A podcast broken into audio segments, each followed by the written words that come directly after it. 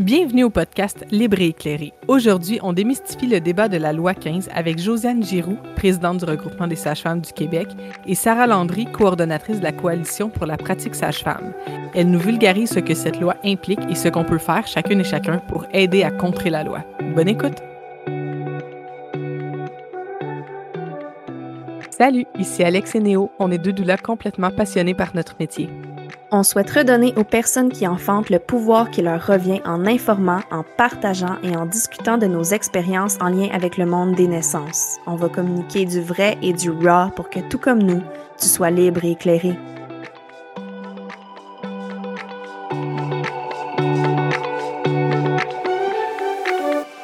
Bonjour tout le monde, bienvenue à un nouvel épisode de notre podcast. Aujourd'hui euh, est un épisode spécial où Alex et moi, on reçoit euh, deux invités aujourd'hui.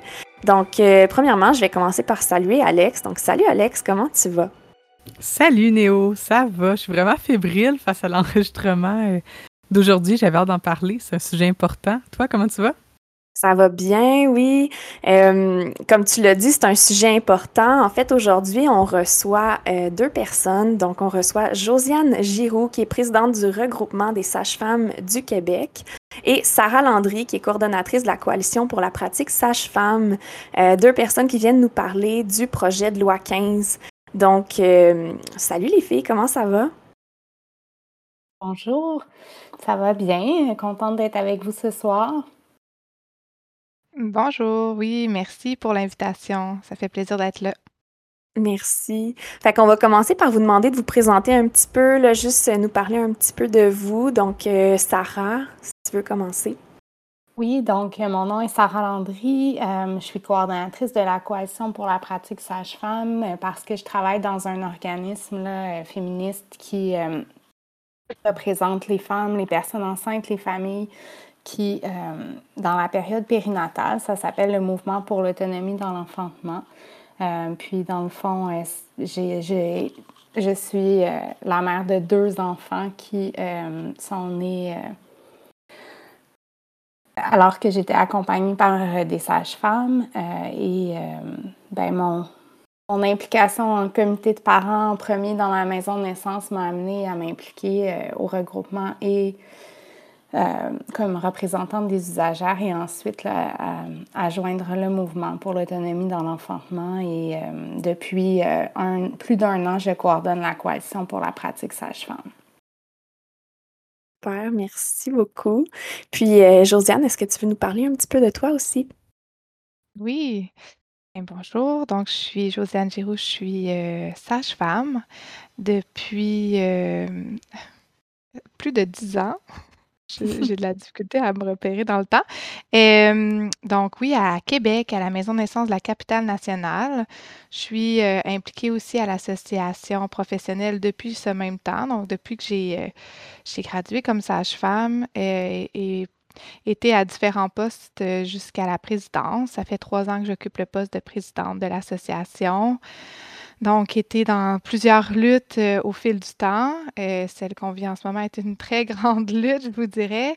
Je suis, avec tout ça, été accompagnée par euh, mes filles j'ai, et mon, mon conjoint. J'ai deux filles de 9 ans et 5 ans qui, qui militent à mes côtés de façon muette, mais bien présentes pour nous accompagner là-dedans. Et les deux sont nés à la maison avec des amis sages-femmes.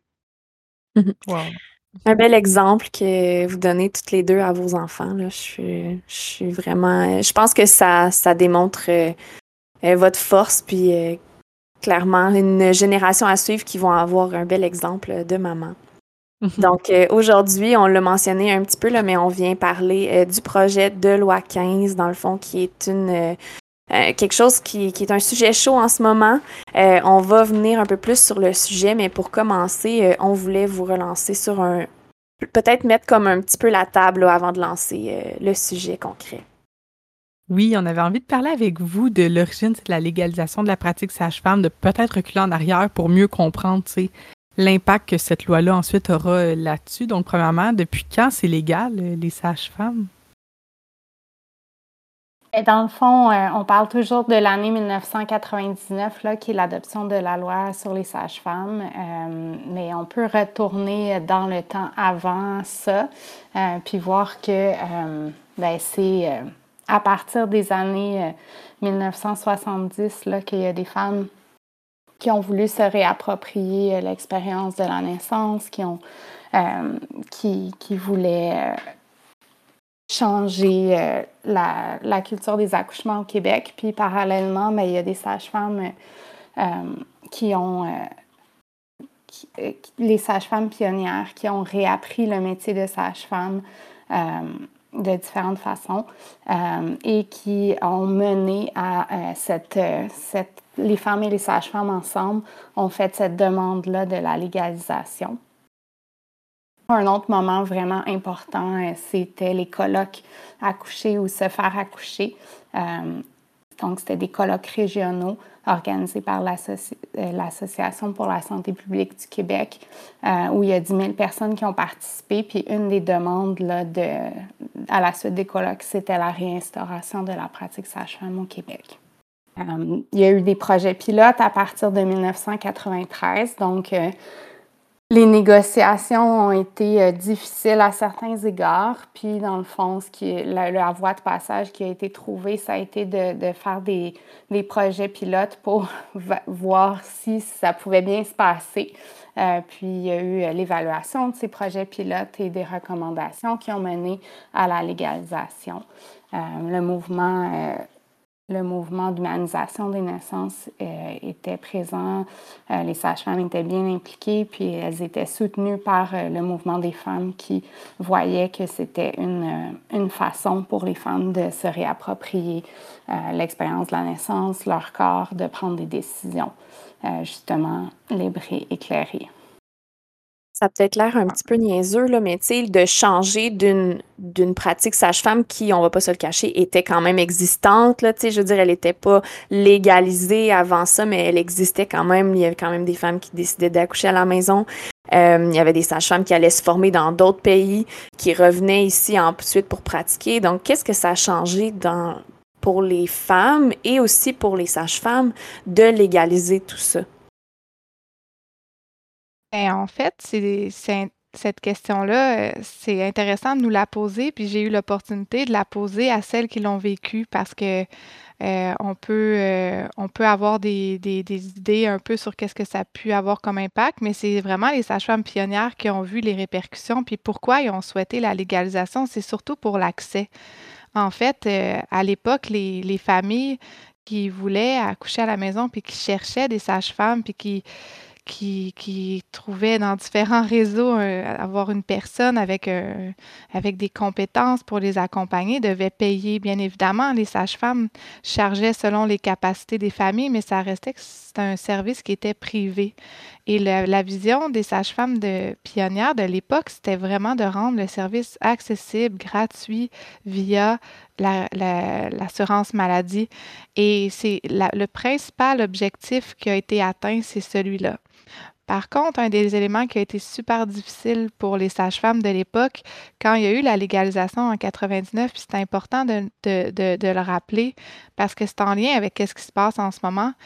Qu'est-ce qui a mené à la légalisation, c'est que les données étaient excellentes, malgré qu'elles elles aient été analysées par des médecins. Toutes les données de tous les accouchements, de toutes les interventions, tout était noté. Mais les résultats étaient tellement bons qu'il n'y avait absolument aucune raison de ne pas légaliser. Ceci dit, quand ils ont procédé à la légalisation, ils n'ont pas légalisé l'accouchement à domicile. Le règlement pour l'accouchement à domicile est arrivé cinq ans plus tard. Donc, pour les sages-femmes pionnières, dont l'objectif premier était de ramener l'accouchement à domicile, ça a été vraiment un gros choc. Même certaines n'ont pas travaillé pendant un, certain, un moment. C'est ce que j'ai appris. On fait comme la grève, si on veut. Euh, heureusement, il y avait les maisons de naissance, qui étaient quand même un lieu alternatif de naissance, mais ça demeurait quand même pas l'objectif. L'objectif n'était pas atteint. Et euh, c'était encore dans une vision finalement euh, médicalo-centrée où l'accouchement à domicile, c'était pas encore tout à fait bien perçu, il fallait bien, fallait bien l'encadrer via un règlement additionnel qui s'est ajouté à la loi sage-femme. Mmh Mais c'était un compromis à l'époque, puis tu sais, ça va jusqu'à aujourd'hui. Moi, je trouvais ça quand même particulier comme famille que, euh, tu sais, pour moi, mon choix était clair. J'avais envie d'accoucher à domicile, mais je devais signer un document spécifique qui disait que je comprends les risques de l'accouchement à domicile. Mais euh, pour moi, c'est ben, c'est questionnant euh, de, de, de, de séparer comme ça. Euh, l'accouchement à domicile ou l'accouchement à la maison, de, l'accouchement en maison de naissance. Mm-hmm. Puis, euh, dans le fond, quand tout ça s'est arrivé, euh, qu'est-ce qui a fait vraiment là, que finalement leurs voix ont été entendues pour l'enfantement à domicile? Savez-vous un peu? C'est quel, ils, ils, doivent avoir fait comme certains autres demandes, mouvements, etc., là, pour que ça, ça soit entendu. Oui, j'ai eu la discussion avec la première présidente de l'Ordre des sages-femmes du Québec, en fait, puis c'est simplement que ça a été le premier dossier de l'Ordre. Ils n'ont juste pas lâché le morceau. Euh, avec les aléas des gouvernements qui changeaient, euh, tout ça, ce qui a pris finalement cinq ans. Mm-hmm. C'est un règlement qui tient sur quelques pages. Là. C'est pas, euh, mm-hmm. pas un règlement majeur là, dans, dans, dans, la loi sage-femme. Donc, c'est, ça a été par du travail, par de la lutte encore à différents niveaux comme qu'est-ce qu'on vit aujourd'hui. Oui, c'est pas fini. Hein? Puis vous le dites justement là, que euh, tout allait tellement bien quand ils faisaient des, projets pilotes qu'ils n'ont pas eu le choix vraiment de légaliser, vu qu'il n'y avait aucun argument contre la légalisation. Euh, on sait que la pratique sage-femme se porte encore très bien au Québec, même que la demande est beaucoup plus haute que euh, l'offre, malheureusement. Euh, donc, ça sort d'où, selon vous, cette loi 15-là? Comment elle est arrivée dans, dans les discussions de, de vouloir proposer cette loi-là qui affecte autant le travail et l'autonomie des sages-femmes? on nous demande euh, souvent de, spéculer, en effet, sur, euh, sur tout ça. on l'attendait, la réforme du système de santé.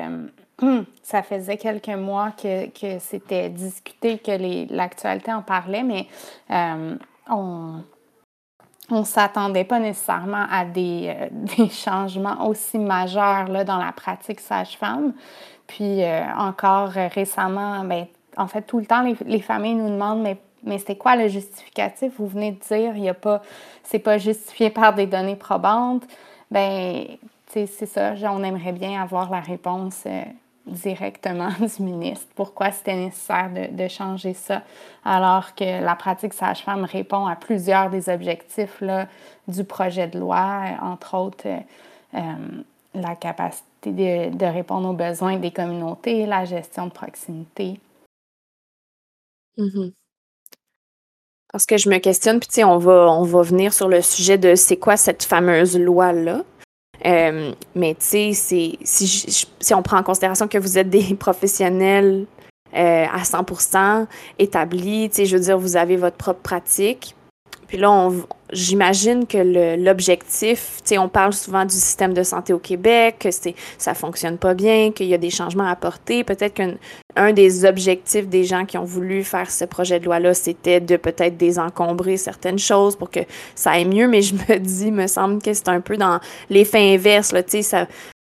Il y a un des points là-dedans, c'est que vous allez être, en tout cas, on va y venir, mais tu sais, vous allez être majoritairement sous la tutelle d'une équipe de, de gynécologues puis de médecins, tout ça. Donc, euh, il me semble que c'est un peu de les encombrer encore plus avec des responsabilités supplémentaires, alors que à la base, vous, vous pourriez faire ça. Euh, de façon autonome. C'est ça, de façon autonome. Là. Ben, tout à fait. En fait, euh, je suis retournée voir récemment. C'est en, c'est, en avril dernier qu'on a envoyé une, lettre directement au ministre le questionnant sur les raisons pourquoi il procédait à, à ces changements-là. Puis on n'a à ce jour encore reçu aucune réponse je pense qu'il faut quand même être, clair. Là, euh, la vision du gouvernement, malgré les intentions qui sont nommées dans, pour le projet de loi 15, d'un point de vue médiatique, les lignes de com, efficacité, euh, c'est clair pour lui, l'efficacité, la gestion de proximité. Ça, c'est des lignes de com. C'est pas ça qui se traduit dans le projet de loi. Mm-hmm. Puis nous, on, on a pu faire une réflexion par la suite en coalition. Puis retourner dans nos notes de rencontre, puis voir qu'il y avait des messages quand même. Puis les messages, c'est on a peu de professionnels compétents en naissance. on veut qu'ils travaillent plus ensemble et ben donc on doit rapprocher les sages-femmes des hôpitaux. Et c'est assez clair. Là. Je pense que le projet de loi 15 vient complètement transformer notre intégration dans le réseau de la santé et nous rapprocher de l'hôpital. Je pense que là-dessus, ils vont mettre ça, ils vont, ils vont le, ils vont le beurrer avec des beaux mots, tu sais, de, de, de, briser les silos, puis euh, euh, on, on, veut la meilleure collaboration interprofessionnelle, mais on veut que les sages-femmes fassent qu'est-ce qu'on veut qu'elles qu'est-ce qu'on veut d'elle, soit augmenter le volume de naissances auxquelles elle participe parce qu'on va être bientôt en manque de professionnels compétents pour être aux naissances. On veut qu'elles répondent aux besoins qu'on leur demande dans les communautés et non aux besoins des communautés. Donc, c'est une approche qui est complètement à l'opposé de ce pourquoi les sages-femmes et les femmes surtout ont demandé d'avoir des sages-femmes dans le réseau de la santé. Mm-hmm. Donc, à, ce jour, c'est la réponse que je pense qui est importante de donner. Euh, et, ce ne sera jamais la réponse qu'on obtiendra du ministre parce qu'elle n'est pas une réponse qui convient aux familles. Et c'est là, c'est là qui, euh, que le bas blesse pour eux parce que la réalité, c'est que les choix qu'ils ont faits, c'est tellement clair en fait, c'est tellement majeur pour la profession sage-femme comparé d'autres professions, on est, on est la, la plus touchée d'une certaine façon dans des structures de base, là, des fondements. Mm-hmm. Euh, tout le monde va être affecté par le projet de loi 15. Je ne veux, je, je, je veux pas minimiser les impacts sur l'ensemble du réseau de la santé. Mais en ce qui concerne notre capacité à exercer, puis comme on, on l'a appris, puis à être capable de répondre aux besoins des personnes devant nous, on est affecté d'une façon incroyable. On ne s'attendait pas à autant de changements, euh, pour être, pour être euh, franche. J'avais eu quand même une certaine intuition, j'en avais parlé, je, craignais des changements majeurs, mais j'aurais jamais pensé que les deux structures principales qui nous permettent d'être dans un, une gouvernance différente, puis de répondre vraiment, puis d'être vraiment impliqué dans l'offre de services seraient, seraient sabotées comme ça. Oui. Puis tu sais, je veux juste faire un aparté un peu là-dessus, mais moi, en tant que doula, je veux dire, j'en accompagne de toutes sortes des clients. Puis j'en ai qui choisissent un suivi sage-femme et d'autres qui choisissent un suivi gynécologique. Puis dans nos épisodes, moi puis Alex, on le dit tellement souvent que la différence entre les suivis sont vraiment des opposés. Puis là, ce que j'ai l'impression, c'est que ça va comme tu sais, ça va, veut, veut pas, rapprocher puis dénaturer beaucoup la pratique sage-femme, comme tu le dis, Josiane, tu sais. Au final, ça va beaucoup moins donner ce choix-là aux personnes qui enfantent. J'ai l'impression que c'est... Puis c'est fâchant, mais c'est ça, c'est qu'on dirait qu'il y aura... Oui, il va y avoir quand même votre approche plus humaine dans, tout ça, mais au final, c'est ce qu'on a peur, je pense, là, c'est que ça, vienne par rapprocher un peu ces deux métiers-là qui sont pourtant des opposés, mais qu'au final vont se ramasser, euh, comme tu dis, plus près de l'hôpital. Mais à la fin, euh, à la fin mars dernier, alors qu'on venait juste, d'avoir les annonces euh, du projet de loi, j'ai participé au, à un forum organisé par le regroupement Naissance Respectée. Puis c'était euh, pour discuter là, des besoins justement euh, en périnatalité, puis pour diminuer les disparités dans les soins en périnatalité. Puis euh, on a eu un panel où on discutait de, des besoins au, final des personnes, puis d'une personne en situation de handicap, une personne récemment immigrante. Puis au final, le fait que le système ne, prenne, ne nous prenne pas comme un numéro, d'avoir du temps, de pas, ou euh, pour mm-hmm. une personne autiste aussi qui, qui expliquait comme adulte comment ça l'affectait d'être dans une salle d'attente où elle comprend pas quand c'est son tour. Euh, c'est à la place d'adapter le système aux besoins des communautés, puis peu importe les choix des familles, du lieu de naissance ou de la manière dont elles se sentent en sécurité pour accoucher, à la place de voir ces besoins-là, euh, on va dans, dans l'approche inverse. Euh, puis, tu sais, dans le fond, la dernière chose que je voulais dire en lien avec ça, c'est qu'on s'est rencontrés, là, la en février dernier, justement en réfléchissant sur l'avenir de la profession, en essayant de trouver des solutions parce que on, les, on, le sait qu'il manque d'accès aux services de sage-femme. On sait aussi qu'on entendait les, les, craintes en lien avec le nombre de professionnels euh, disponibles pour accompagner les accouchements. On sait qu'il y a des bris de service dans beaucoup de régions euh, en période estivale, par exemple. Puis on, mais là, ça fait comme plus que six mois qu'on travaille euh, à expliquer pourquoi ça ne fonctionne pas, ces changements-là, à la place de contribuer à trouver des, solutions qui fonctionneraient pour les familles euh, mm-hmm. dans, dans cette problématique-là, qui n'est pas nommée clairement, mais qu'on sait qui est présente, en effet, comme Josiane l'a très bien expliqué. Ah, vous avez vraiment raison. C'est, vous l'expliquez vraiment bien. Là. Puis tu l'as dit, Josiane, tantôt, dans le fond, ils répondent pas aux besoins des communautés, là, alors qu'au bout de la ligne, tu sais, c'est. Il me semble que c'est le but ultime là, de répondre aux, besoins de tous, puis ça va vraiment à l'encontre. Euh. Donc déjà, là, depuis tantôt, on, parle de la loi, puis on s'insurge un peu. Est-ce que vous voulez, pour ceux qui, ne connaissent pas tant c'est quoi cette loi-là, nous résumer, nous vulgariser vraiment euh, les grandes lignes là, de, de cette loi-là? OK. Euh, dans le fond, euh, Josiane parlait de deux éléments juridiques qui changeaient, mais il y a une, la responsable des services de sage-femme, qui est comme la coordonnatrice des équipes actuellement. Elle devient une, euh, chef de département. donc, il y a un, département sage-femme qui est créé. mais cette personne-là a un rôle hiérarchique ce qui est nouveau.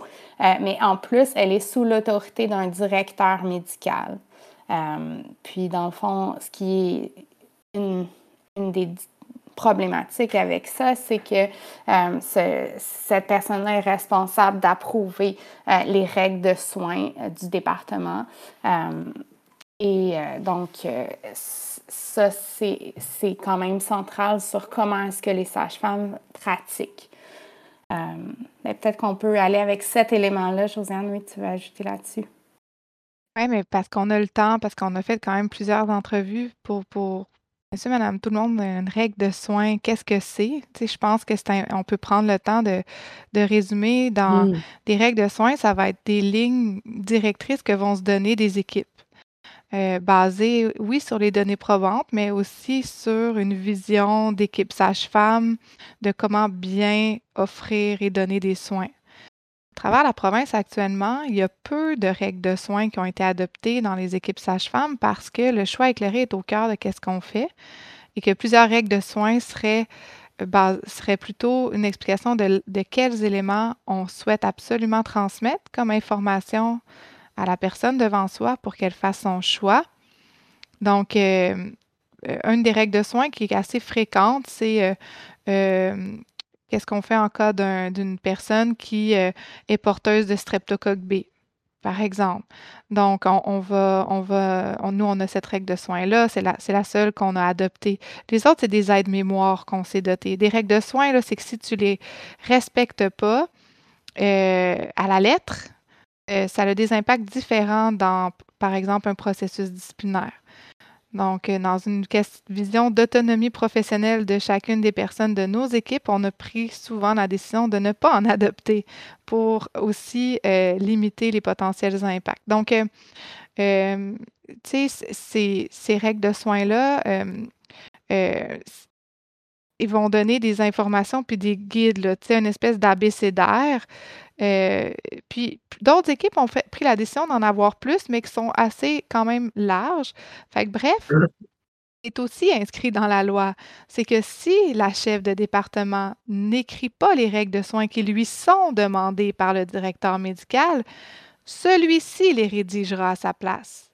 Et ça, j'ai pas eu l'occasion de le nommer souvent, mais c'est extrêmement problématique aussi parce que dans tous les hôpitaux du Québec, il y a des protocoles, il y a des règles de soins.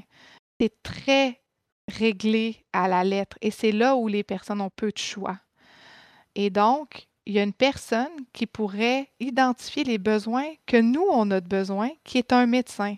Et que si on ne remplit pas ses besoins, il va le faire à la place de la chef de département. Vous voyez, c'est plein de petits éléments comme ça. Ce, projet de loi-là, il est très complexe. Puis, il y a des centaines d'articles. et l'interprétation de chacun de ces articles-là prendrait des heures. Mmh puis, c'est dans l'interprétation des articles où on voit des potentielles problématiques, puis je suis certaine qu'on ne les voit pas toutes. Parce que c'est dans l'application que tout ça va se produire. Cet élément-là est vraiment important et, et est crucial dans, dans, les choix, mais dans le fond, l'autre élément, c'est que les sages-femmes ont, depuis euh, la légalisation, euh, des conseils des sages-femmes. Dans chaque service de sage-femme, que ce soit une maison de naissance ou, euh, ou, ou un service de sage-femme, il y a il y a un conseil qui a des responsabilités légales en lien avec l'organisation des services, la qualité des soins, euh, s'assurer que les sages-femmes demeurent compétentes là, euh, dans leur travail. Euh, et, ben, et, et, aussi de prendre certaines ben, décisions d'équipe sur comment est-ce qu'elles veulent travailler, comme Josiane vient d'expliquer. Mm-hmm. donc, ce, ce conseil-là est aboli puis, les sages-femmes sont intégrées au conseil des médecins, dentistes, pharmaciens et sages-femmes. Donc, le conseil des médecins, dentistes, pharmaciens et sages-femmes euh, fusionné a un conseil exécutif parce que là, tous les professionnels d'un établissement, ça fait beaucoup de personnes. Puis le conseil exécutif, évidemment, il y a des responsabilités. Et sur ce conseil-là, il y a quatre médecins, un dentiste, un pharmacien, un WIN et une sage-femme. Et donc, ça aussi, c'est le bas blesse à cet endroit-là. En plus, il y a des responsabilités de ce conseil-là qui, euh, posent problème que les sages-femmes ne soient pas majoritaires. Euh, je pense que Josiane pourrait euh, nous donner des exemples en lien avec, avec ce comité-là. Oui, bien, le, le, conseil professionnel, euh, un premier élément euh, de ses responsabilités légales, c'est la, mise en place d'un comité de discipline dans le cas de plainte euh, ou de processus disciplinaire envers membres. Donc, pour nous, en ce qui nous concerne, les sages-femmes. Euh, et un comité de discipline, ça va vraiment, ils vont évaluer en fait euh, euh, comment la, sage-femme a agi dans telle situation, ils vont revoir les dossiers et prendre des mesures ou non, évaluer s'il y, a lieu de prendre des mesures disciplinaires. Et, il n'est aucunement prévu, malgré nos demandes, que, que, que, lors des processus disciplinaires, il y a une majorité de sages-femmes qui composent le comité euh, de discipline lorsqu'il est question d'un dossier d'une sage-femme. La réponse que le ministre a donnée, c'est que, euh, en fait, c'est le sous-ministre Bergeron là, qui se prononçait toujours. Il disait que euh, c'est parce qu'il faut l'impartialité. Ça fait 25 ans qu'on le fait entre sages-femmes. on, est, on est des professionnels. On est consciente que l'impartialité est extrêmement importante dans ces situations-là. Donc, on a des mécanismes qu'on a mis en place, mais on pourrait faire appel à des sages-femmes qui n'étaient pas dans le dossier ou dans un mm-hmm. autre établissement. C'est comme ça mm-hmm. qu'on le fait actuellement. Mais ben oui, puis c'est les meilleurs placés pour comprendre l'intégralité de votre profession. Tu sais, c'est une autre sage-femme au final. Parce que des fois, j'essaie de donner cet exemple-là à des gens qui me posent la question. Puis tu sais, c'est comme de demander à un à un plombier de donner son avis sur la job d'un électricien. Je veux dire, il, comprend pas. Tu sais, oui, on s'entend que c'est quand même le niveau du. C'est quand même dans le domaine du corps, de la santé, de la périnatalité.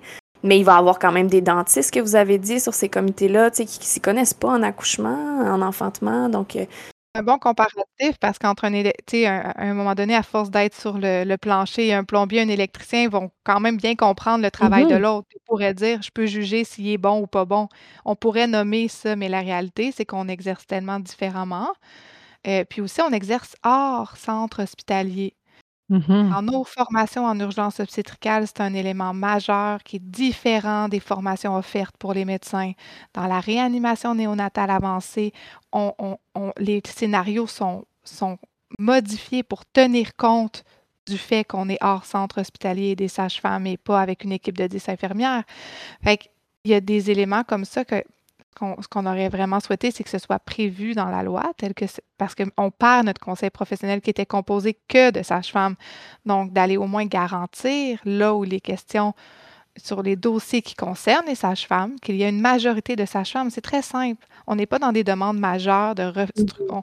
on n'est pas dans une réforme de son projet de loi. On ne s'est pas concentré là-dessus. Mmh ça, c'est un exemple quand même important. Sinon, dans différentes, situations où on a besoin de revoir les dossiers parce qu'il y a eu soit des événements où il y a eu des demandes d'autres membres que le conseil se penche sur un dossier. Donc le conseil va avoir le comité exécutif va avoir ce mandat-là de revoir des dossiers. Bien, ce qu'on aurait bien aimé, c'est qu'il y ait encore une fois une garantie que lorsqu'il y a une revue de la qualité de l'acte lorsqu'on évalue la qualité des actes d'une sage-femme, ben, que ce soit fait à majorité de sages-femmes, composé de sages-femmes. C'est aussi pour que les personnes qui vont évaluer ça comprennent c'est quoi la mentalité des sages-femmes, c'est quoi le, lieu de pratique des sages-femmes, c'est quoi la réalité des sages-femmes, tous des éléments que les personnes qui sont en dehors de la pratique des sages-femmes ne peuvent absolument pas comprendre euh, au même niveau du moins ou avoir même parce que tu sais oui, on disait, le plombier, l'électricien, tout ça, mais il y, a des différences aussi vraiment dans les mentalités, puis dans qui, qui se basent à la formation là, des médecins et des sages-femmes, des différences fondamentales dans les croyances, dans les façons de pratiquer et tout ça, puis c'est pas à, négliger là, dans, dans l'évaluation après de la qualité des soins. Oui, tout à fait. On, on, est formé. Oh, excuse-moi, Sarah, mais c'est c'est le paradigme qui est le bon mot. Moi, je trouve qu'on a des cultures mmh de soins différentes, euh, où nous, on conçoit la grossesse, l'accouchement comme étant des processus normaux qui appartiennent pas à la sage-femme, mais qui appartient à la personne devant nous. Ça, c'est majeur comme puis quand je le nomme, c'est difficile peut-être à le comprendre quand on n'a jamais vécu, euh, d'abord une grossesse, mais qu'on n'a non plus jamais vécu un suivi sage-femme, mais l'ampleur des informations qu'on transmet aux familles pour qu'ils déjà s'engagent dans les décisions qui concernent leur, bon, d'abord leur corps et leur bébé, est majeur, les différences. On s'assure de la compréhension de tout ce qu'on fait. Et, ça, je pense que c'est un élément qui est vraiment bien différent. Euh, puis mm-hmm. qu'on n'a aucune aisance à agir sans s'assurer, nous, de la compréhension puis de la validation des choix. Mmh oui, tout à fait. Moi, j'ai vécu des suivis médecins avant des suivis sages-femmes, puis je le constate, cette différence-là est, vraiment majeure. Puis dans, un suivi médecin, où c'est sûr qu'on gagne des informations et tout ça, mais il y a des choses que j'avais jamais compris sur mes grossesses, sur mes suivis, avant d'être face à une sage-femme qui m'explique avec justement un paradigme et des, des techniques différentes dans son dans sa façon de protéger les soins. Là des, choses que c'est ça, j'avais jamais compris avant, puis que c'était parfaitement clair et simple à mes yeux une fois que ça avait été expliqué par une sage-femme. dans le fond, en termes de droit puis de choix, ben, comme on, on, constate qu'il y a des endroits où, euh, justement, cette, euh, cette, ces différents paradigmes puis les parfois difficultés de collaboration euh, entre les équipes, des fois c'est suite à à certaines mésententes euh, spécifiques entre les équipes sur des, des, des situations particulières, mais c'est, ça, a un effet sur les familles. Euh, ça peut amener les familles à se rendre compte qu'elles euh, elles peuvent être accompagnées par, par une équipe d'une façon versus une, une, autre équipe va accepter d'autres choix parce qu'elles se sentent moins contraintes par par euh, la vision si jamais elles ont un transfert, par exemple. Mais dans le fond, la loi, ça vient nous dire que bien, ça va être amplifié tout ça euh, parce que justement, si les sages-femmes ne sont pas majoritaires, quand elles se font évaluer ou quand elles prennent des décisions, si le directeur médical peut exiger certaines règles de soins, bien, ça veut dire que euh, les choix là, seront vraiment moindres pour nous comme femmes, comme personnes euh, enceintes. Euh, hier, j'essayais de l'illustrer vraiment simplement, là, puis peut-être c'est trop simple, mais c'est comme si à chaque sage-femme, il y a deux médecins qui regardent au-dessus pour des décisions importantes, euh, sachant qu'ils n'ont pas la même formation, pas les mêmes habitudes. Puis ça, moi aussi, je l'ai vécu là, comme, comme personne dans un transfert. J'ai constate constater des différences. Ceci étant dit, dans un transfert, il y a des besoins parfois de, de les sages-femmes ont besoin des médecins. je ne suis pas en train de dire le contraire. Les familles ont mm-hmm. besoin des médecins pour certaines situations. mais de, de, contaminer la façon dont les sages-femmes travaillent pour plein d'autres situations qui se passent bien, mais c'est pas du tout souhaitable, puis c'est pas du tout ce que, ce que les familles nous, nous disent qu'elles veulent. Mm-hmm. Puis quand on parle de règles de soins, c'est bien ça, comme ça vous les avez appelées. Ça pourrait ressembler à quoi, là, admettons, là, parce qu'en ce moment, je veux dire, quelqu'un qui se présente à vous, puis ça pourrait-tu aller même jusqu'à euh, est-ce qu'on accepte ou non cette patiente-là parce que peut-être elle a des certaines conditions de santé, puis là, des fois, ben, OK, en tant que conseil de sage-femme, on se dit, OK, ben nous, on est prêt à prendre ce, ce risque-là. Je mets des guillemets pour ceux qui ne me voient pas. mais on est prêt à prendre ce risque-là de la suivre avec nous pour un suivi sage-femme. Et là, ça va changer tout ça, dans le fond, là, si je comprends bien. Ça pourrait même aller jusqu'à là. ça pourrait aller jusqu'à là parce qu'il n'y a rien qui garantit le contraire dans la loi. on est en lien avec les responsables des services de sage-femme. Puis, tu sais, volonté, il y a plusieurs, euh, il y a des réactions actuellement avec le mouvement. C'est génial. Il y a une volonté, des directions, euh, de tout mettre en place dans les règlements de régie interne, donc les règlements locaux qui vont un peu euh, administrer les changements qui vont avoir lieu pour s'assurer que, que, que, les sages-femmes conservent leur autonomie professionnelle. Mais le simple fait que euh, maintenant, il y a ben, cette hiérarchie-là, euh, donc un, pouvoir qui est remis à une chef de département euh, qui va écrire des règles départementales qu'ils appellent, qui seront différentes, qui seront la couleur de l'équipe, mais quand même, ces règles départementales-là doivent contenir des éléments assez précis. Ce sera pas. ils doivent répondre aux besoins de l'établissement et du directeur médical. Euh, effectivement, les, règles de soins pourraient aller euh, jusqu'à limiter l'admission de certaines clientèles au-delà du champ de pratique des sages-femmes. Parce que on a quand même dans, nos, dans notre loi euh, un règlement des consultations transfert. Donc, il y a quand même plusieurs raisons mmh pour, lesquelles on ne peut pas admettre. Il y a des raisons qui apparaissent récemment qui sont beaucoup plus complexes. L'âge maternel, par exemple l'âge maternel est de plus, de plus en plus avancé. Moi, il y a 10 ans, une, personne qui se présentait dans mon bureau qui avait 40 ans, c'était extrêmement rare. C'est vraiment plus le cas aujourd'hui, 10 ans plus tard. Euh, et ça vient avec des contraintes qui ont été décidées dans les hôpitaux, des protocoles. Mmh Nous, on le présente en termes de choix éclairés, induction à 39 semaines, basée sur certaines études. C'est les données probantes, encore une fois, qui vont dicter les protocoles. Mais nous, on tente de poursuivre avec notre approche de, choix éclairé. Puis, euh, il y a aussi des échos sériés en fin de grossesse. Bref, j'ai épargné les détails, mais ça pourrait mener à euh, une règle de soins qui, au lieu de, permettre le choix éclairé, oblige ces tests-là.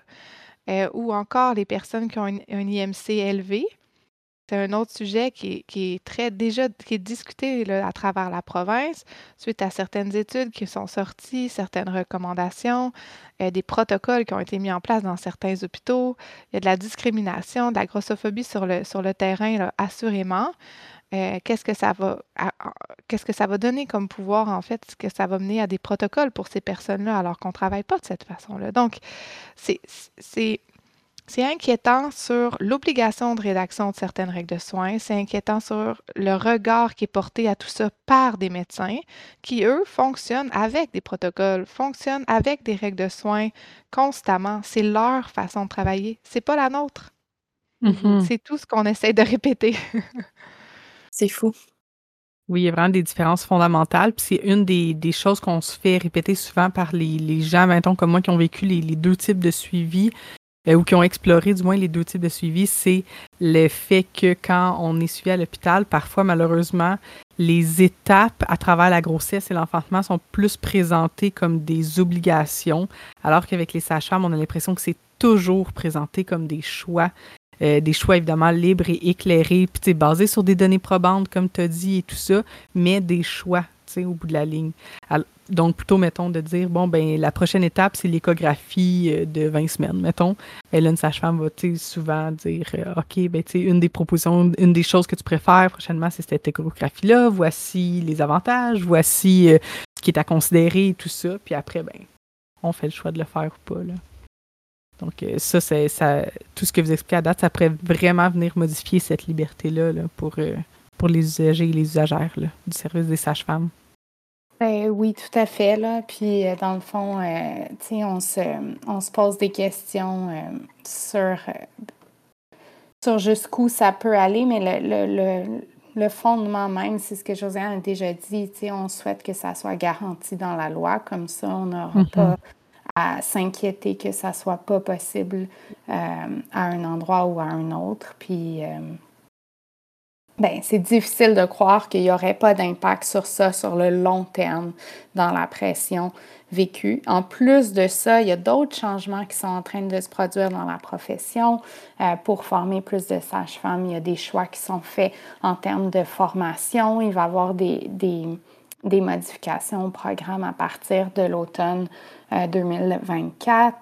Euh, euh, et ben, ça fait déjà un moment que l'Ordre fait des demandes pour qu'il y ait des changements dans la loi sage-femme, puis dans le fond, avec tous les ordres professionnels, le gouvernement réfléchit à d'autres modifications pour l'année prochaine, certaines qui vont toucher la pratique sage-femme. Donc, euh, de changer beaucoup de choses en même temps, déjà, c'est mm-hmm. Questionnant. En, science, mm-hmm. on dit souvent qu'il faut changer une chose à la fois pour pouvoir bien l'évaluer. Mais là, c'est comme c'est pas ça qu'on est en train de faire avec la pratique sage-femme.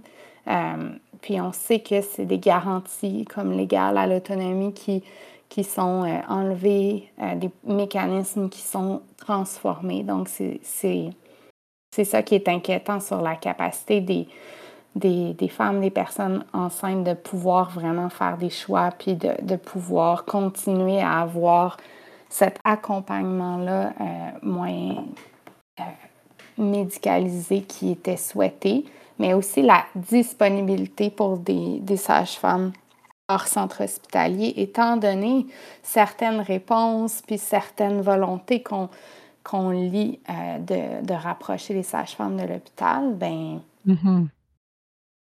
Il y a beaucoup de familles qui demandent euh, les accouchements hors centre hospitalier, les, groupes en région éloignée qui militent pour avoir eux aussi leur chambre de naissance dans les communautés parce que sinon ça limite leur accès. Donc, on pourrait réfléchir aux avantages euh, pour les familles de, justement voir ces avantages-là d'être à l'extérieur de l'hôpital, mais à la place, on, revient dans un moule qui est euh, basé sur l'hôpital. Donc, euh, donc ça, c'est inquiétant aussi en soi. Ben oui, ça va être difficile aussi d'avoir comme une confiance aveugle là, euh, au fait qu'il n'y aura pas d'abus dans ce que cette loi-là permet, étant donné que justement, vous dites les murs sont si vagues sur les limites. D'ailleurs, en lien avec ce que tu dis, on voulait vous demander justement, c'est quoi que ça change concrètement pour les personnes qui enfantent cette loi-là? Une question qui m'a été adressée aussi à quelques reprises, puis je pense qu'on peut prendre l'exemple actuel. on n'est pas pas à l'abri en ce moment, euh, de certaines situations, surtout dans les nouveaux services dans les dernières années. donc ça c'est assez insidieux. Ça ne sera pas quelque chose qui va être franc et majeur à l'adoption du projet de loi. Ça va être au fil du temps, des changements qui vont s'opérer tranquillement et qui vont limiter de plus en plus les droits. Les derniers services qui ont ouvert, euh, on a vu une limitation de la distance pour l'accouchement à domicile, sinon les médecins ne signaient pas d'entente.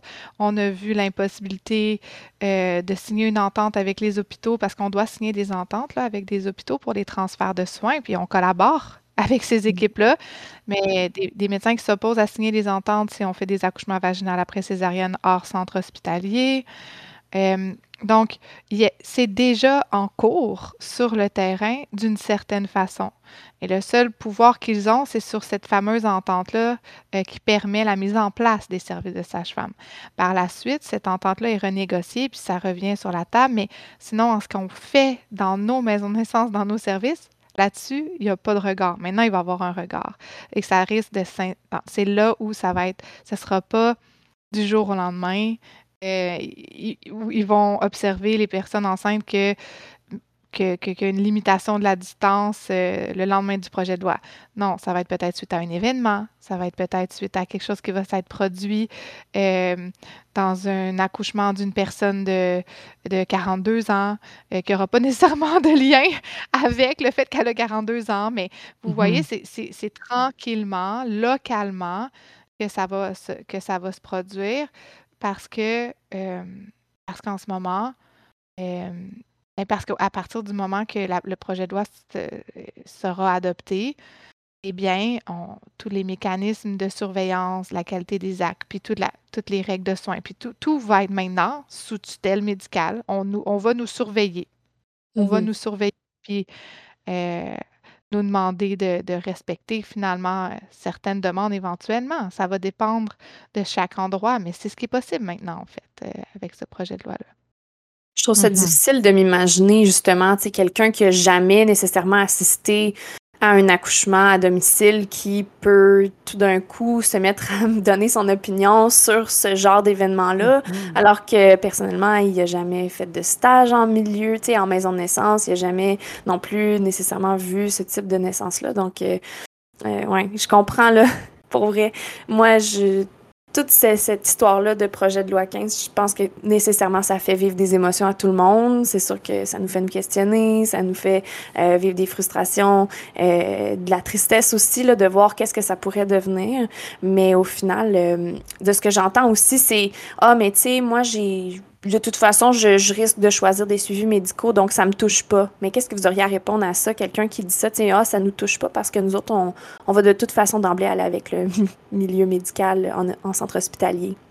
Il y a longtemps, euh, Isabelle Brabant avait écrit un, article qui est devenu un chapitre de, livre qui, euh, qui parle des bénéfices de l'accouchement à la maison pour euh, les personnes qui qui accouchent à l'hôpital. Je pense que le fait que ben, qu'il y a des professionnels qui, euh, qui euh, qui apprennent à travailler différemment, ça, a des bénéfices pour tout le monde. Euh, de la même façon que dans, le, dans les années 70-80, quand euh, le, mouvement de l'humanisation des naissances a demandé des changements, bien, il y a eu tranquillement, euh, c'est plus questionné que les conjoints ou conjointes soient présents dans les salles de naissance, la, présence des accompagnantes à la naissance, des doulas est devenue plus habituel et connu. Donc, euh, je pense que euh, des. Euh, puis, tu sais, en, quand on, pense à des accommodements ou à une analyse des besoins spécifiques de certaines personnes, quand on est capable d'y répondre, puis qu'on s'adapte, on est capable de répondre mieux aux besoins de, de toute la population. Euh, tantôt, je donnais des exemples justement de, des besoins de la population, euh, d'être entendu, d'avoir du temps pour discuter de certaines choses. Mais euh, c'est ça, pour moi, comme il y a des avantages à ce que la pratique sage-femme existe et se déploie. Et donc, c'est d'autant plus frustrant de toujours se faire dire Ah, ben c'est parce qu'on veut enlever les silos. Euh, tu sais, on n'est vraiment pas contre l'idée que les professionnels euh, travaillent ensemble puis puissent s'influencer positivement. Euh, mais le, le, projet de loi, tu sais, oui, va affecter de différentes façons tout le monde. Mm-hmm. Josiane, avais-tu quelque chose à rajouter? Oui, ben, si je peux me permettre, moi, je, je pense que euh, moi, dans cette lutte-là, euh, tu sais, Sarah et moi, dans, on compte pas nos heures, là, on est investi euh, de tout notre être, notre corps et notre esprit. Puis qu'est-ce qui me guide, qui me guide différemment? nous, on a négocié l'année passée, puis la négociation, c'est une pas pire lutte aussi, là, je peux vous le dire. Mais en ce moment, ce qui me guide différemment, c'est vraiment mes filles. Euh, puis les enfants de, les enfants que je côtoie, parce que l'idée ici, là, c'est que tout le monde ait des choix, en fait. C'est tout simplement ça l'objectif. Euh, moi, je, le jour où, ma fille, si elle souhaite avoir un enfant, puis euh, qu'elle est enceinte, puis qu'elle me dit, maman, j'aimerais mieux être accompagnée par un médecin, je vais être super contente dans le sens où elle va avoir fait son choix, vous comprenez? Mm-hmm. Donc, et, et, que je vais, elle va savoir exactement le choix qu'elle fait vient avec quoi? Donc là, c'est qu'on a des pratiques différentes et c'est ça qui est sain dans notre réseau de la santé. Mm-hmm. Euh, on échange là, avec les médecins et les infirmières. C'est, c'est, pas toujours facile, assurément que c'est pas toujours facile euh, dans, dans, dans, dans, tout ça, mais, mais l'idée, c'est que de prendre le temps puis de, de, de, d'avoir des occasions positives d'échanger. Je pense pas que c'est en mettant un au-dessus de l'autre que ça va aider ça. Là. C'est, c'est, les médecins ils ne veulent pas nécessairement l'évaluer, notre pratique. Il faut le comprendre aussi. Hein? C'est pas leur souhait, là. Ils savent très bien euh, que. Mais ils vont être obligés d'y mettre leur regard de leur collège des médecins. Le, collège des médecins l'a dit cette semaine. Nous, ce qu'on veut, c'est la sécurité. C'est quoi la sécurité pour un médecin? Et c'est quoi la sécurité pour une sage-femme? Moi, c'est ça que je pose comme question suite à leur réponse. Puis nous, on le sait que la sécurité réside dans la personne devant nous. Et on, est on se sent en sécurité comme professionnel quand la personne devant nous est en sécurité. Nos limites professionnelles sont variables selon les choix de la personne devant nous. Et ça, c'est vraiment différent. Donc, moi, ce que je, suis convaincue, c'est que depuis la légalisation de la pratique sage-femme, on a ouvert sur des, sujets qui étaient non abordés. Les sages-femmes ont contribué au réseau de la santé d'une façon beaucoup plus large. Il y a des il y, a, vraiment plein de belles choses qui, ont, qui sont nées de l'intégration des sages-femmes dans le système public. Et tout le monde, comme Sarah disait, en bénéficie. Puis l'important, c'est que tout le monde fasse un choix éclairé par rapport aux professionnels de la santé qui, qui, vont les accompagner. C'est ça la réponse simple pour moi à cette question-là, dans le fond. Ben oui, tu as raison. Le fait que les paradigmes, justement, soient si différents, dans le fond, ça apporte quelque chose de vraiment simple. Ça apporte que tout le monde puisse idéalement y trouver son compte. Fait que, tu sais, oui, enlever les CEO, d'accord, puis euh, amener une coopération, mais pas à n'importe quel prix, puis pas en laissant tomber l'autonomie de, chacun là-dedans. Là. On ne chercherait pas non plus à mettre les sages-femmes au-dessus des médecins comme on veut pas que les, les, médecins soient au-dessus des sages-femmes. On veut travailler tous ensemble en équipe, comme on le répète souvent en tant que doula, quand on se fait demander si notre présence des fois dérange, des choses comme ça. Non, on veut juste tous travailler en équipe puis tous être là pour les personnes qui enfantent. C'est juste mm-hmm. ça notre désir. Là. Euh, on sait qu'en fin de semaine, au moment où on enregistre, il y a eu une euh, merveilleuse manifestation dans différentes villes pour euh, contester là, différents aspects du projet de loi 15. Présentement, qu'est-ce qu'on peut faire pour aider à faire entendre les voix des personnes qui sont inquiètes par le projet de loi? Euh, ben, dans le fond, euh, on, il y a toujours, dans le fond, on a publié euh, la coalition avec le regroupement et plusieurs, plusieurs organisations, une lettre ouverte le 27 septembre dernier. elle est toujours disponible dans nos réseaux sociaux ou, ou même dans les journaux qui, euh, qui l'ont publié, euh, la presse, Le Devoir, le Journal de Montréal, le Journal de Québec. Euh, donc, on est rendu à plus de 12 000 signatures et on sera certainement rendu à plus de 13 000 quand vous allez mettre en ligne le podcast. et dans le fond, ça, c'est une action qui peut être prise. les gens peuvent aussi partager leurs témoignages. Euh, sur les réseaux sociaux euh, au ministre, s'il il ou elle le souhaite, euh, de pourquoi est-ce que leur, ben, comment s'est passée la, la, naissance de leur enfant et, ou, ou, comment est-ce qu'ils pensent que le projet de loi aurait eu un impact sur, sur leur capacité à prendre des choix. donc, continuer à partager les publications ou les interventions euh, que le regroupement des sages-femmes du Québec ou la Coalition pour la pratique sage-femme font, euh, que nous faisons, euh, parce que dans le fond, on veut continuer à, à ce que ça soit discuté, puis c'est ça. On a aussi un, site euh, web là, qui se, ben, dans le fond, sur le site web du mouvement pour l'autonomie dans l'enfantement, on a fait euh, une page là, qui sera mise à jour si d'autres actions là, sont proposées à la population. Donc, c'est enfantement.org barre oblique mobilisons-nous avec un trait d'union. Euh, mobilisons, trait d'union, nous. Donc, voilà, je ne sais pas, Josiane, si tu veux ajouter autre chose.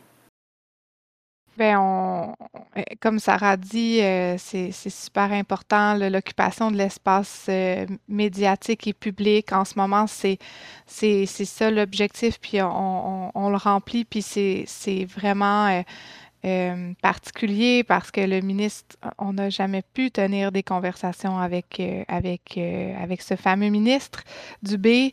donc, notre objectif, c'est de lui lancer le message aussi, de nous contacter, puis de s'asseoir, puis de, de, nous entendre et, et de, et, de reculer, puis de, d'admettre qu'il avait peut-être mal évalué les impacts, mais surtout l'appui de la population pour, pour la profession parce que la population est directement affectée par les changements.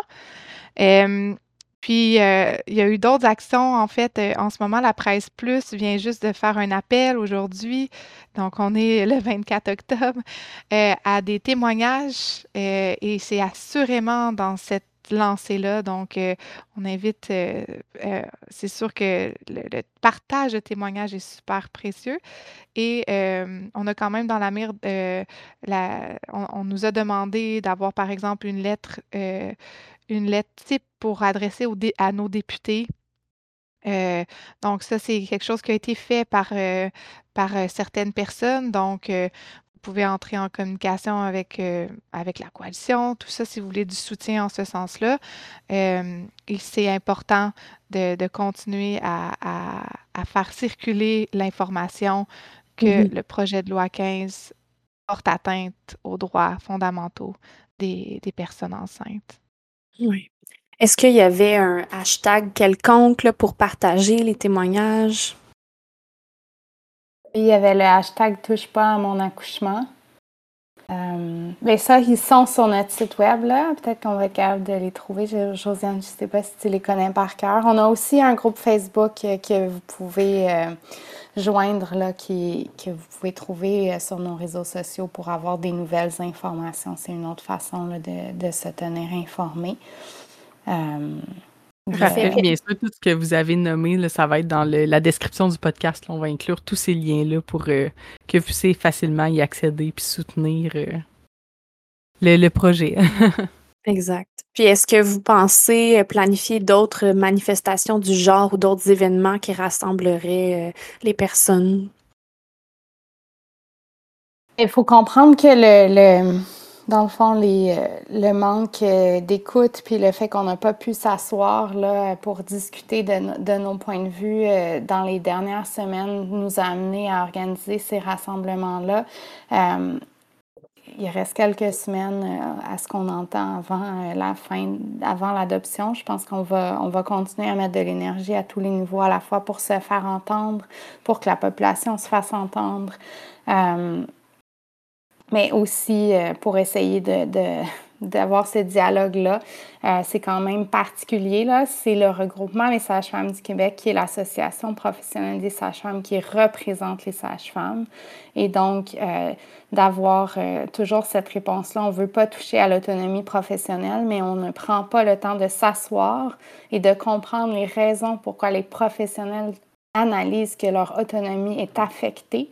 Euh, par le projet de loi, c'est quand même euh, contradictoire pour moi en soi avec l'idée de, de reconnaître l'autonomie professionnelle. Donc, vraiment, on, on, est à côté de nos téléphones, on est disponible pour discuter de l'effet sur la population puis des, des demandes spécifiques là, que les sages-femmes, que le regroupement des sages-femmes du Québec a euh, dans terme, en termes de modification du projet de loi. Pour répondre à la question pour les d'autres événements de rassemblement, il mm-hmm. faut comprendre aussi que la coalition est, en soi pas une organisation. C'est plusieurs organisations qui euh, sont ensemble pour euh, le soutien euh, du développement de la profession sage-femme afin de s'assurer qu'elle réponde aux besoins de la population. Et donc, de tel type de rassemblement, je ne vous cacherai pas je vous cacherai pas que c'est énorme comme travail. Et mm-hmm. on est au sein même de nos propres organisations. Donc, euh, il y aura différents rassemblements dans les prochaines semaines organisés par des organisations, entre autres, qui sont euh, qui ont signé la lettre ouverte et qui veulent euh, ouvrir le micro dans le fond, pour la cause. Et on va peut-être se joindre aussi à ces rassemblements-là, ces manifestations-là. Euh, question aussi de répartir toute cette charge-là sur, ben, je vais le nommer, là, des femmes, encore une fois, la majorité, mm-hmm. euh, qui composent ces organisations-là, euh, qui, qui, qui, qui, militent pour des, des, des, des droits fondamentaux et qu'on a aussi nos, nos on est des organisations qui avons des missions assez larges, puis on doit atteindre aussi d'autres. Euh, on, doit remplir d'autres responsabilités. Donc, on n'a pas dans l'agenda de vraiment refaire une manifestation nécessairement. S'il le faut, on va l'organiser. Mais pour le moment, deux jours post-rassemblement, on n'a pas eu euh, cette réflexion-là. Mais on va tenir tout le monde au courant, bien évidemment. Si on voit aussi que ça pourrait avoir un impact, euh, c'est assez particulier après ce qui s'est passé qu'on n'ait pas encore eu l'impact qu'on souhaite. Là. Donc, euh, voilà. Mais merci vraiment d'avoir participé. C'est vraiment éclairant. Moi-même, Néo et moi, je suis sûre qu'on a appris euh, vraiment une tonne de choses. j'espère que ça va aider un petit peu à, lancer le message. Est-ce qu'avant qu'on conclue, vous avez un dernier message que vous voulez nommer, que vous voulez lancer en guise de conclusion? C'est un important recul euh, de nos droits, donc c'est pour ça qu'on veut rester mobilisé jusqu'à la fin. On, espère vraiment être entendu puis euh, pouvoir euh, avoir des gains dans la loi en termes de modifications qui pourraient soutenir l'autonomie des professionnels des sages-femmes et impacter positivement les droits des femmes. Et moi, je pense que je trouve ça important de nommer que toute la lutte actuelle ce n'est pas une lutte pour les sages-femmes. Ce n'est pas un orgueil professionnel qu'on veut qu'il y ait des structures légales euh, pour soutenir euh, quelque chose euh, qui nous concerne uniquement nous. Ce n'est pas une négociation pour des conditions de travail. on mène cette lutte-là parce qu'au cœur de ce qu'on fait, c'est notre capacité de répondre aux besoins des femmes, des personnes enceintes. Et on est convaincu qu'il va y avoir des impacts. Puis ça affecte donc potentiellement tout le monde. Donc, je veux lancer un appel à la mobilisation, à, toutes les personnes qui écoutent, puis à prendre le temps d'expliquer. C'est pas simple et c'est ce qui est au cœur de l'enjeu. Le gouvernement le sait que c'est pas simple à lire un projet de loi. Donc, euh, on a réussi à, on a fait vraiment des grands pas. La mobilisation actuelle est extraordinaire. Merci à tout le monde qui participe. Puis on vous encourage à continuer puis à, en parler. Il faut en mmh parler. C'est important pour l'avenir de notre réseau de la santé puis pour l'avenir des, des, des, bébés puis des, des familles, en fait. Oui. Merci tellement, les filles, d'être venues nous jaser de ça. Puis je pense que, comme, comme Josiane, tu le disais, tu sais, au final, ça vient pas de votre ego, mais plus de ce que vous avez à cœur. Puis je pense que ça parle de votre mm-hmm. mission, puis de, de, de votre passion en tant que sage-femme. Qu'est-ce qui est au centre de votre profession? C'est les personnes qui enfantent, les familles, les futurs bébés. Donc, euh, merci de mener cette lutte pour nous. Merci d'être euh, les visages qu'on voit, les, les voix qu'on entend. Donc, j'invite tout le monde d'aller suivre la page pour la coalition. Euh, on va mettre les liens dans la description, bien évidemment, puis les liens aussi là, pour pouvoir vous rejoindre, de tout ce qu'on a parlé pendant l'épisode. Donc, je vous souhaite à tous euh, une belle journée. Puis s'il vous plaît, mobilisons-nous tous ensemble. Donc euh, sur ce, on se retrouve pour un prochain épisode de Libre et éclairé. Merci. Bye bye. Bye. Merci beaucoup. Merci.